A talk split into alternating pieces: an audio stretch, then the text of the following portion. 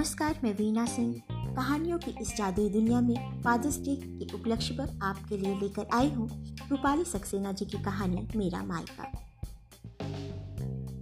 बच्चों की गर्मियों की छुट्टियाँ लगे अभी दो दिन ही हुए थे। सुबह सुबह पापा का कॉल आया। बोले, बेटा, कब आओगी? मैंने अनमने मन से बोल दिया, पापा, कुछ पक्का नहीं है। ऋषि टूर पर गए हैं, उनके आने के बाद देखती हूँ। पापा की आवाज़ रुआसी हो गई। बोले बेटा तुम्हारी माँ नहीं है तो क्या हुआ? तुम्हारा मायका तो है, और मैं तो हूँ। किसी से बात करो और जल्दी आ जाओ। मैं जी पापा के आगे कुछ न बोल पाई। जब तक माँ थी, मैं उनसे रोज फ़ोन पर ढेरों बातें करती थी।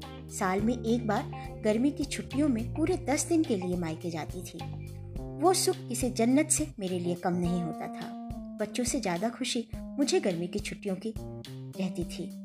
पर जब से माँ गई है, मेरा मायके जाने का मन नहीं करता। ऐसा लगता है जैसे मेरा मायका ही खत्म हो गया।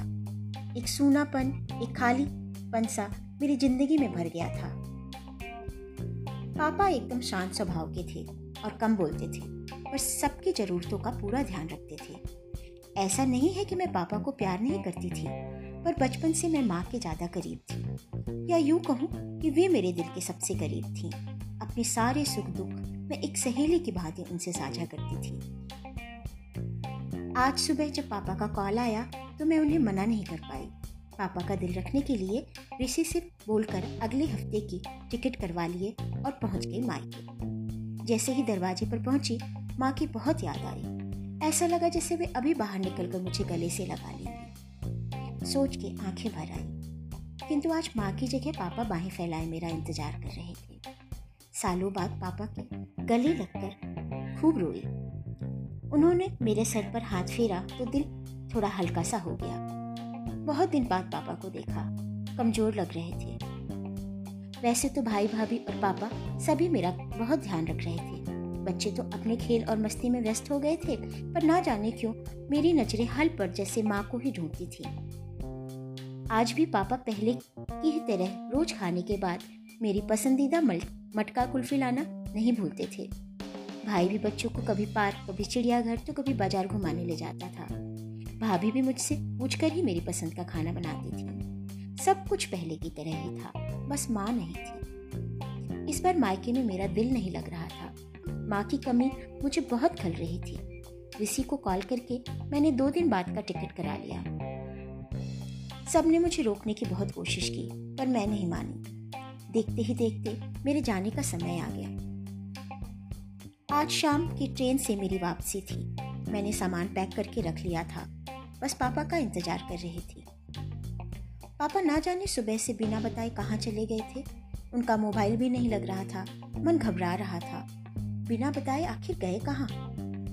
इधर मेरी ट्रेन का समय भी होता जा रहा था। समझ नहीं आ रहा था कि क्या करूँ। तभी पापा का कॉल आया। बोले गुड़िया, तुम लोग स्टेशन पर पहुँच जाओ। मैं सीधे वहीं पहुँच रहा हूँ। हम लोग स्टेशन पर पहुँच गए। ट्रेन सभी सही समय पर थी। पापा स्टेशन पर हमारा इंतज़ार कर रहे थे। उनके हाथ में एक बॉक्स था। उन्होंने मुझे देते हुए गले से लगाया और बोले, इसे ही लेने गया था, इसलिए देर हो गई। संभाल कर रखो। मैंने आश्चर्यचकित होकर पूछा, इसमें क्या है? पापा की आँखें भर आई। अपने आँसू पूछते हुए बोले, तुम्हारी माँ का प्यार। मैं कुछ समझती, तभी ट्रेन आ गई। हमें ट्रेन में बिठा के पापा और भाई ने हमसे विदा ली। मेरी नज़रों से ओझल होने तक पापा वहीं खड़े हाथ हिलाते रहे। मैं भी एक टक ना जाने कब तक खिड़की के बाहर उन लोगों को निहारती रही। तभी बेटी ने आवाज़ दी और मेरे हाथ में एक चिट्ठी थमाते हुए कहा, मम्मा नाना जी ने ये आपके लिए दिया है। मैंने तुरंत चिट्ठी खोली। मेरी प्यारी गुड़िया रानी, सदा खुश रहो।